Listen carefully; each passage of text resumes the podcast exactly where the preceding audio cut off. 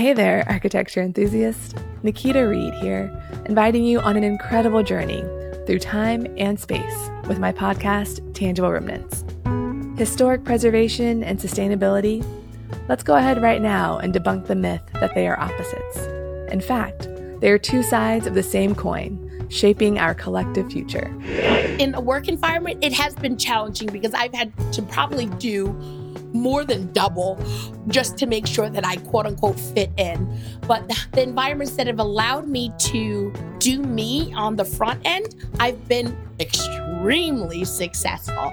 You look at all these PhDs, they've built that on the backs of our elders. Absolutely. What they consider themselves to be experts at is what they've worked with us to achieve. I know we have to we have to prioritize people before products and before place. Join me as we unravel the stories of historic buildings shaped by the people of a specific era and often influenced by race and gender. These tangible remnants are windows into our past and guideposts for the future. Follow the link in the show notes to subscribe now to Tangible Remnants. Let's explore the interconnectedness of architecture, preservation, sustainability, race, and gender.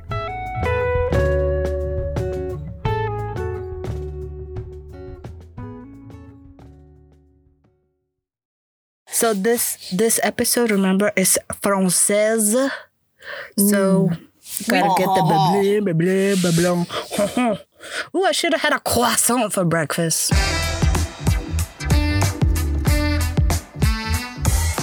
Bonjour and bienvenue to another episode of She Builds Podcast, where we share stories about women in the design and construction field, one lady at a time. Our theme this season is all about power couples. Like always, we will focus on the ladies from these dynamic duos, so no need to worry. In today's episode, we will tell the story of Charlotte Perriand. You might have heard Le Corbusier, the stealer of all things, and of Pierre Jeanneret, but we about to spill the real tea and let y'all know that Charlotte was behind it all. I'm Jessica Rogers, kicking ass and taking names based out of Washington, D.C. Bonjour, I'm Lizzie Rar, doing what I do, and you can do what you can do about it from San Francisco. Hey. And I'm Nerjeri Rivas, taking over the world in Houston, Texas. Ooh. That's right. Now, for our disclaimer the three of us are not historians, nor are we experts on this subject. We are just sharing stories about the information that we find about each woman. If we get our facts a little mixed up, please forgive us. Leave us a comment and we will all continue learning. Alors, so we begin in Paris on October 24th, 1903. Charlotte Perriand was born. Her father was a tailor and her mother was a seamstress. Oh, talk about a power couple right there. Yeah, power couple parents. Yeah. From what I can tell, Charlotte lived a very comfortable life. She would travel a lot to the nearby mountainous region of Savoy as a child to visit her paternal grandparents. Lovely. Magnifique. Charlotte loved drawing, so much so that her art instructor encouraged her to attend the École de Lyon Centrale des Arts Décoratifs. Ooh, shoot. This school was like the motherland of Art Deco in the 1920s and like the place where new design concepts went to be born. To this day, it's internationally recognized as being a great place to learn all sorts of art fields like animation, interior and industrial design, photography, sonography, fashion, textiles. The list keeps going and going. If it's art, it's there. Oh, Yeah. So at school, Charlotte learned under Henri Rapin, a very talented practicing interior designer. You know, this type of education gave Charlotte a practical approach to design. She would later say that it disciplined her to bring her ideas from the drawing board to reality. That can be really hard sometimes. Sometimes I get really stuck in design, and it's hard to gauge how long to spend on schematic design before needing to rein it in into design development, you know? Yeah, Mm-hmm. it can be hard to stop iterating on a design. Mm-hmm. Mhm, yeah. At school, she also chose classes that were more design workshops. So, another of her teachers was Maurice Dufresne, the studio director of La Maîtrise Workshop, located at the Galerie Lafayette department store. Ooh, Maurice Dufresne was an artist, and his exhibit at the 1925 International Exposition of Modern Industrial and Decorative Arts in Paris helped solidify what is now considered the quintessential Art Deco style. Exactly. So, between these fantastic artists and designers, Charlotte became a very clever and practical designer, or an adroit designer. So, in 1925, Charlotte's projects were selected for the exposition that uh, Lizzie mentioned, the Exposition Internationale des Arts Décoratifs et Industriels Modernes, where Maurice Dufresne even chose some of Charlotte's wall hanging designs for displays at the Galerie Lafayette, which would later be mass produced and used in other interior projects done by Dufresne. Ooh. Ooh la la. Um, so, after graduating, with great encouragement from her professors, Charlotte would submit her work to several other exhibitions.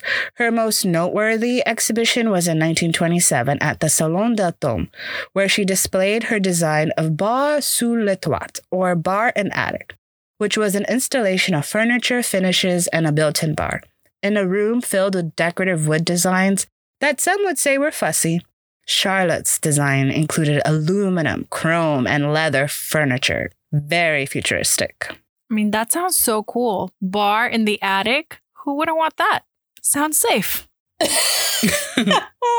just looked it up as you were talking, and I would have a drink there for sure. Yeah. yeah, that sounds really cool. And it sounds like her design really stood out in the space. Yeah. So, what makes this exhibition even more noteworthy for the 24 year old Charlotte is because her project there caught the attention of uh, the Le Corbusier. Qui? Tu te payes ma tête? well, actually, prior to this meeting, Charlotte was such a fan of Le Corbusier. You see, Charlotte had heard about Corbu in school. She had even applied to work for Corbu, but got denied. Corbu saying, We don't embroider cushions here. What a freaking jerk. Excusez-moi. Well, anyway, by after seeing this exhibition, Corbu realized that he was being less stupid and hired her. That's le vrai. Big eye roll. Mhm. Ugh. So, Charlotte began working with Corbicorb in 1927, where she became responsible for interior research and development. There, she would also work with Pierre Jeanneret, Corbu's cousin, by the way. The three of them had this shared vision of the machine age, stainless steel, materiality, and design. I just had an image of that movie Metropolis and the three of them in there having a blast. Yeah. So while working for Corbu, her primary focus was on l'équipement intérieur de l'habitation, or the equipment of a modern dwelling, which basically means furniture. She would basically oversee the fabrication of different prototypes of iconic furniture pieces and their final production. Her three most iconic chairs include siège à dossier, basculant, or armchair with a tilting back, or LC1, the Fauteuil Grand Confort Easy Chair, LC2 and LC3, and the Chaise Lounge, LC4. I thought these chairs were from Corbu. Should have known that he would get the credit. Yep. So, in my research, they of course acknowledged that in the beginning, Corbu was given all the credit. But in actuality, it was the collaboration between her, Corbu, and Pierre. Pierre's role is said to have been the one to define the framework of the overall forms of the chairs. Charlotte's role was to flesh out the details and the construction. TBD on what Corbu was doing, but yeah, the point is, it was Charlotte that made these things happen. Uh, we know what Corby Corb was doing, tooting his own damn horn, of course. Right. I really like that Charlotte was the one bringing the chair to life. Working out the details in the construction, that's really great. Yeah. So Charlotte herself would say that the three of them would work like three fingers in one hand. Apparently, Corb would outline a typical seating and some lounging posture without even proposing actual designs. And then the actual furniture design would be Charlotte.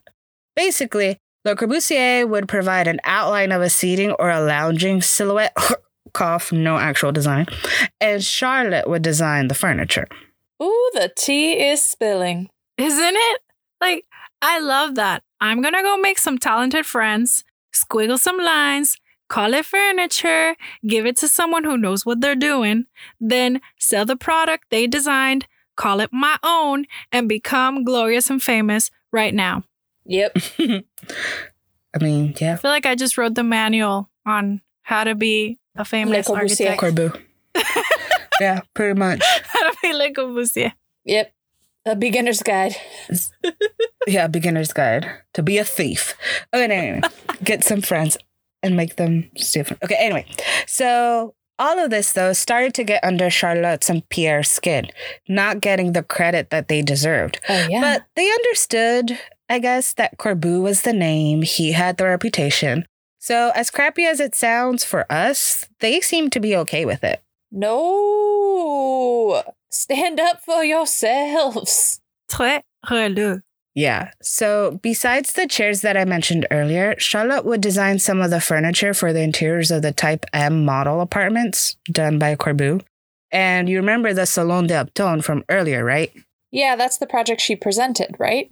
Exactly. So in 1929, Charlotte, Pierre, and Corbusier collaborated on a project called Interior Design Modern Dwelling. So in this project, you can understand how nicely this collaboration between the three of them worked.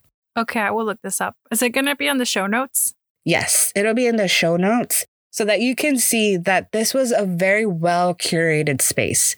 And it illustrated how Charlotte thought of space and how people could interact with space, making the chairs adjustable, offering a variety of seating, providing clean lines, all with precision, but yet still free and flexible. And this is the type of collaboration and partnership that will prove to be just how great she worked with others to do other projects that she did. Yeah, I think we've talked about this before, but allowing your spaces to be flexible and to allow the user to be a quote unquote designer in the space is huge. And I think it makes many spaces more successful. And it sounds like Charlotte had the right idea here. Yes, definitely. As time went on, Charlotte would start to explore other materials, like materials seen in nature, moving away from the machine age into how furniture could be done with minimal manipulation of natural objects such as wood, but still be modern. Ooh, I love this. I really like modern designs, but I do like when they use warmer, cozier materials like wood. It can still be modern and clean, but not cold. Mhm. Yeah, like Scandinavians. Yes. Exactly. So she was just also seeking a design that was more egalitarian. So this could be why in 1937 Charlotte left Corbu's firm. People will say that their split was amicable, and spoiler alert, she does end up working with him later. But in the end, she will say that their separation was due to political differences. Dram secret. Tram secret. Uh, I wish we could know more. Was it literally political? Like, did they support different candidates? Or was it figuratively political? Like, stop taking credit for my work, you shan't. Maybe a little bit of both, but well, only Corbu and Charlotte know the details. Fine. But yeah. Well, anyway, right before leaving Corbu's firm, she became one of the founders of the Union des Artistes Modernes, or UAM. She founded it with Robert Mallet Stevens, Jean Prouvé, and Rene Herbst. Oh, I've heard of this group. They were total rebels. Their motto was out with the old and with the new, to say goodbye to anything that was in style or inherited from their grandparents. Design over decoration, accessible over expensive. Let them eat cake. Ooh. Oui. So, what's important to note of this new group was that Charlotte would become buddy buddies with Jean Prouvé. Oh, I see. He also worked with Corb, and I'm assuming that's how they met? Exactly. After Corbu, working with Jean Prouvé, this would be her next notable collaboration because together they would work on more metal like projects like stair railings and screens. However, what I thought was a little bit more interesting about this time period, aka 1930s, is that Charlotte and Jean would work on projects commissioned by the French army. Oh, government contracts over here. I thought you were Mhm. going to say that they fell in love. Did they? It did sort of feel that was the direction it was going. right? Yeah, nah. Uh, this partnership is going to be real different than some of our other ladies. Okay, so hashtag no love here. Well, not that kind of love. I'm sure they liked each other, but this is strictly professional. Well, okay. What did they do for the military then? So they would work on the design of military barracks and temporary housing. And after that, what was notable was that, well, when France fell to the Nazi forces, Charlotte would move to Japan. Quoi? Why Japan? That seems like an odd choice given the timing. One axis power for another. Yeah. yeah, well, I'll explain a little bit later, but she did get invited to go to Japan. So, yeah, it was a good place for her to wait out the war. And in Japan, they were working on things that Charlotte was interested in, plus her like newfound interest in natural materials. From that point of view, I guess it made sense. yeah, suppose so. Just strange timing. Can Jessica tell we're not buying it? yeah. Well, I'm excited for more information. Yes, tell us more. Yes, okay. Yeah, because so while I was reading about her, Homegirl liked the outdoors, okay? She liked being in nature. There was always these walks that she would like to take. She loved taking pictures of like tree trunks and stuff. And in my research, they didn't really dwell too much on the war itself. Pictures of tree trunks and stuff, you know? Yeah. Yeah. Like it's just very random, but like the girl liked trees and stuff and like shells and like she would like group branches together and like take it and it was like art. But anyway, you- you'll see it in my show notes, okay? And it'll make sense. okay. Because the point is, is that in my research, they didn't talk about the war, but they kept bringing up this idea that Charlotte just wanted to further her studies of natural materials. And when Japan invited her to be an advisor for them, it just kind of made sense. And even while she was in Japan, actually, she did a lot of stuff. She advised the Japanese government on design standards for the Japanese industry so that they could develop products for the West, if that makes sense. And while she was in Japan, she also studied like woodwork and weaving and things like that. Woodwork and weaving sounds pretty. Did we talk about this already with Nobuko, maybe? I feel like there was another lady that did this. Do you remember? Well, Nobuko did photography, not woodworking and weaving.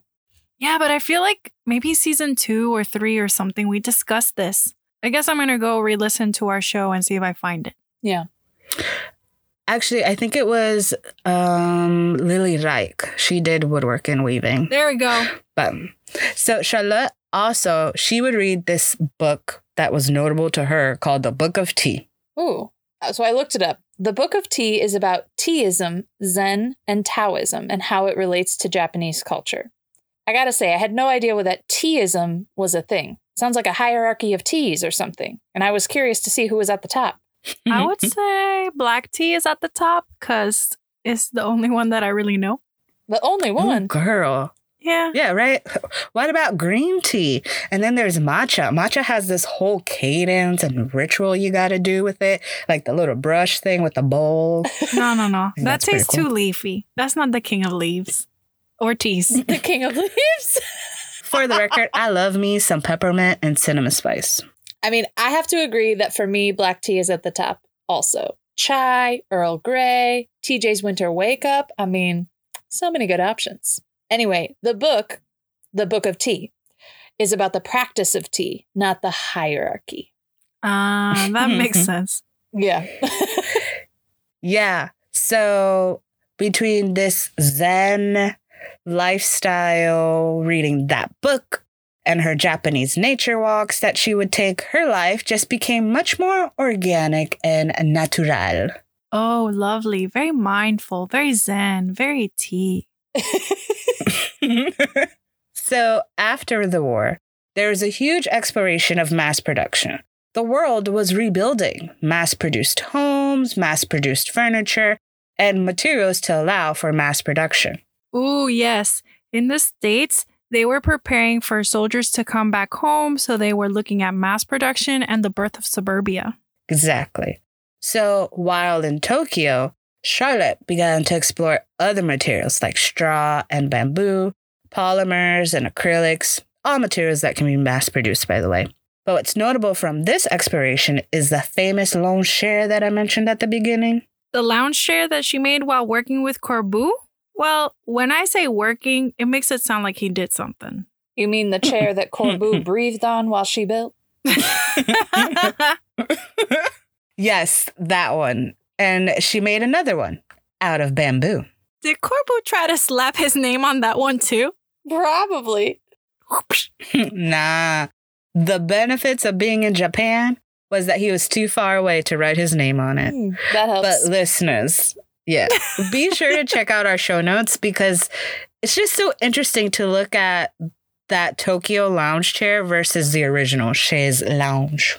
So I was looking at them and I went back and forth for a while. At first, I was all about the bamboo one, but I gotta say, I dig the original one a little more. It's more my style. Actually, mm, no, Yeah. no, no. I like the bamboo. The bamboo looks like continuous. I don't know. They're both too good. Oh, you keep flip flopping. Make I your know. choice. Oh, I like the bamboo one best. End of story. yeah. You know that was my first instinct. I should trust my gut. Okay, That's right. bamboo. Let's buy the bamboo. We might have, Excellent. yeah, let's buy the bamboo. I think we'll we should Ooh, we'll let the Let's put it on vote. Instagram. Yeah, Ooh, they'll vote. yeah. Which one do you Team like better? bamboo or yeah, Tokyo or Francais chaise lounge. Well, Okay. anyway. So speaking of Corbu, y'all remember I said she was gonna come back to Corbu. Well, Mm. Unité de Habitation et Mercedes. Does that ring a bell? I actually really like that project. It's a modernist residential project by Le Corbusier where he tested a lot of his theories on architecture. It's one of those like super influential projects that they make us memorize in school. Oh, yeah. I remember having to study it a lot. Yeah, thank you architecture school. Charlotte did the interiors for that. That kitchen design, it's got Charlotte's name written all over it. And how about the Cité Universitaire in Paris and the Maison de Brazil by Lucio Costa? Let Who do you me think did guess. Charlotte did that too. Oui. She would also work on the Maison de la Tunisie with her buddy Jean Prouvé. Okay, these are really big projects. Like, we actually studied them in school a lot. Tell me she got recognized, even though since I haven't heard about her when we studied them, I feel like I know the answer. You do. Yeah, you do. Because these projects with Corbu, duh, I didn't hear her name. And I would like to think that other people, not the public, recognized her talent and trusted her to work on other projects on her own. I don't know how I feel about this. Mm. Yeah, it's saddening and well, nerve wracking. During my research, I tried to go back and research those projects by Corbu. I couldn't find Charlotte's name anywhere. But while researching Charlotte, it became more apparent. And people knew that it was her work. They would even compliment it when describing her contributions. I mean, I guess at least people generally knew that she was involved. That's better than some of our ladies get. I'll give her that. But it's still not okay. Yeah, Right, we gotta keep spreading the word and correcting this. facts. So, Charlotte, she would later do the commercial interiors for Air France in London, interiors for these lodges in the French Alps. But her last and largest major project was the ski resort of Les Arcs in Savoy, aka where her family was born. Oh, she really went all the way up. all the way up. So, anyway, this season it's about partnerships and collaborations. So, I couldn't finish this episode without mentioning her favorite collaboration. If you say Le Corbusier, I'll hurl. There's no way he's her favorite with all those political differences and whatnot. She says with fingers crossed. okay, none of that. But now, Charlotte, she would marry some dude named Percy Kilner Scholefield in 1926. So you see, Nurjity and Lizzie, nothing romantical could ever happen with Corbu, Pierre, or Prouvé because she had Percy. Ooh, dark horse Percy coming out of the woodwork here. okay, it was like short lived though. Like, don't dwell on it too much because she did divorce him What? and then she ends up marrying Jacques Martin. And in 1944, the greatest collaboration was born their daughter, Pernette. So soon? just when I was getting to know Percy. Yeah, like was the ink even dry on the divorce in the story? Eh, No, eh. maybe, maybe like twenty years have passed, but I only know, one right? There's sentence. only like a in big Jessica. gap. but for us, Yeah, she. it was such It just whiplash. My gosh! All right, It was literally one sentence in my research, though. It's like two, maybe, but it's like partnerships with with Corbu, Wow. Prouvé. that was uh, a lot for Lucio me. Costa. But Yeah. I will say that's super cute about their daughter. Tell us more about her. Yes, because I think this is also really great because her daughter Pernette, she would work alongside Charlotte for over 25 years. Adorable. Uh, most definitely Charlotte's favorite partnership. Mm-hmm. yes. So, along with motherhood and these projects, Charlotte also taught. She taught in Japan and in France. And with her daughter alongside her, she would work on these projects that I mentioned, but she would also do a retrospective of her work at a museum in Paris. Increíble. So cool. She even wrote her autobiography called Une vie de création in 1998. But then, in October 27, 1999, just three days after her 96th birthday, Charlotte Perriand passed away. wow.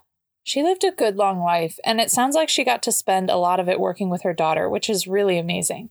Mm-hmm. Yeah, it really was. After that rocky start working under the shadow of Corbusier, which let's be honest, is not that rocky of a start. She probably really appreciated all the connections and improving her skills alongside Pierre. And then she moves on, studies the hierarchy of teas, and becomes an even bigger badass mama. I mean, what an inspiration. Yeah. I will say that in her death, and perhaps it's because of her daughter, people will know who Charlotte is. I had mentioned the exhibitions of her work that took place in the 90s, but there were other exhibitions just in 2019 and in 2020, and another one in 2021. I heard about the one in 2021 on a podcast episode from Front Row Daily, BBC Radio, that aired just back in June, that briefly talked about the exhibition. I love that her name is still being recognized. It better be. Mm-hmm. That's right. Yeah. So actually, before my research, I first got really interested in learning about Charlotte last year in 2021. I was attending the virtual AIA conference, and during the film night, they showed a film about her. Ooh. It's called Charlotte Perriand, Pioneer in the Art of Living. And I thought it was so cool. I actually considered having her for our season where we talked about professors in academia, but I'm glad we got to talk about her and her collaborations with so many cool people. I need to go watch that movie now. hmm Yes, how do we get our hands on this movie? I Googled it and I was not successful. Oh no. I don't know. I wasn't able to find any links to purchase Mhm. um to watch it. I think maybe because it was a part of the film festival, so I, I'm not sure. But what I can do is I'll put a 20 minute YouTube documentary of our work in our show notes because I thought that was also pretty cool too. A good shot of the Tokyo Lounge chair. Okay. Let's pause for a quick word from our sponsors. Yeah, that's right. We got sponsors now. Monograph is building a community of firm owners and operation leaders who are looking for solutions that align with their firm's values. Also, they're building the only cloud based practice operation software built exclusively for architects by architects. Monograph's easy to use and beautifully designed software allows you and your teams to know in near real time whether you are on pace to deliver a project on budget. With Monograph, you and your team can plan project schedules, budgets, and assign roles for team members all in one place. Track a project's financial health with their unique Money Gantt, which takes your team's time and makes it simple to see whether you're on track for financial success. And use their firm wide revenue forecast to make important strategic decisions. The best part of Monograph? It doesn't require a degree in finance to use. To experience the difference today, sign up for a free trial at monograph.com. Check this out. From March 8th through March 10th, Monograph will be hosting Section Cut, a virtual conference. Here, they'll bring firm owners, operations, and project leaders together to learn from success stories and workshops how to improve their business. There's even going to be an all day virtual career fair where employers pitch their firms. You can register today to reserve a seat by visiting sectioncut.com or check out our show notes for a link. Yeah, be sure to check out that link and head on over to the Section Cut virtual conference. Our homegirls and fellow podcasters, Evelyn Lee and Janine Chastain from Practice Disrupted, will be speaking there. Yeah. All right. Yeah. Now, back to our show. All right, ladies. Now we have reached the second half of our episode, the caryatid. Najiri, can you remind us what a caryatid is, s'il vous plaît? Oui, oui, sure thing, she can wing. a caryatid is a stone carving of a woman used as a column or a pillar to support the structure of a Greek or Greek style building. In each episode, we choose a caryatid, a woman who is working today, furthering the profession through their work, and who ties into the historical woman of our episode. All right. So this week's caryatid goes to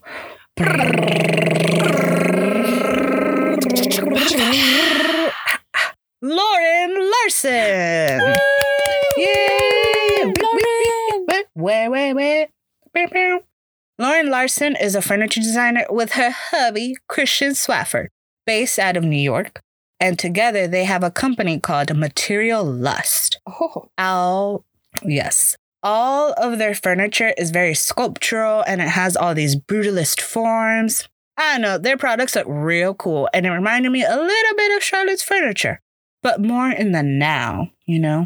and it reminded me a little bit of Charlotte's furniture, but more in the now, you know? And this article that I'll post in the show notes talks about their partnership and how they collaborate with one another. Very cute. Ooh, I want to know more. That's such a catchy name. I know, I'm blushing. Yeah. Well, for a brief background, they both studied at Parsons School of Design, where Lauren studied interior and Christian studied product design. Lauren is basically the designer behind everything, and Christian, he builds it. See, that's a true collaboration. yes, I love it. They each have their strengths and they play to them. Exactly.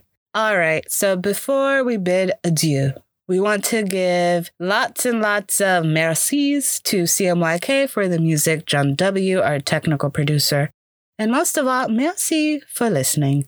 We hope you enjoyed learning more about Charlotte and Lauren, along with our banter, and that you're inspired to find out more about them and our amazing professional ladies. Again, merci. Did you know She Builds Podcast is a member of the Gable Media Podcast Network? What is Gable Media, you might ask? Well, I'll tell you. It's curated thought leadership for an audience that is dedicated to building a better world. Listen and subscribe to all 10 shows at gablemedia.com. That's G A B L media.com. Please let us know what you thought of our episode. If you've enjoyed it, please help us spread the word. Tell your friends, your professors, your furniture designers, your tea fanatics. Give us five stars on iTunes. Write us a review. This all helps us reach a wider audience and for more people to learn about these amazing ladies with us. We are excited to hear from you and for you to come back and keep learning about women bosses with us. You can email us your thoughts at shebuildspodcast at gmail.com, leave a comment on our website, shebuildspodcast.com, or follow us on Instagram and Facebook at shebuildspodcast and on Twitter at shebuildspod. Au revoir! Au revoir. Uh, which is Where interesting were you in this conversation last night? She was finishing I was the script. I, I was, I was finishing the script. I wasn't paying attention. Well, anyway.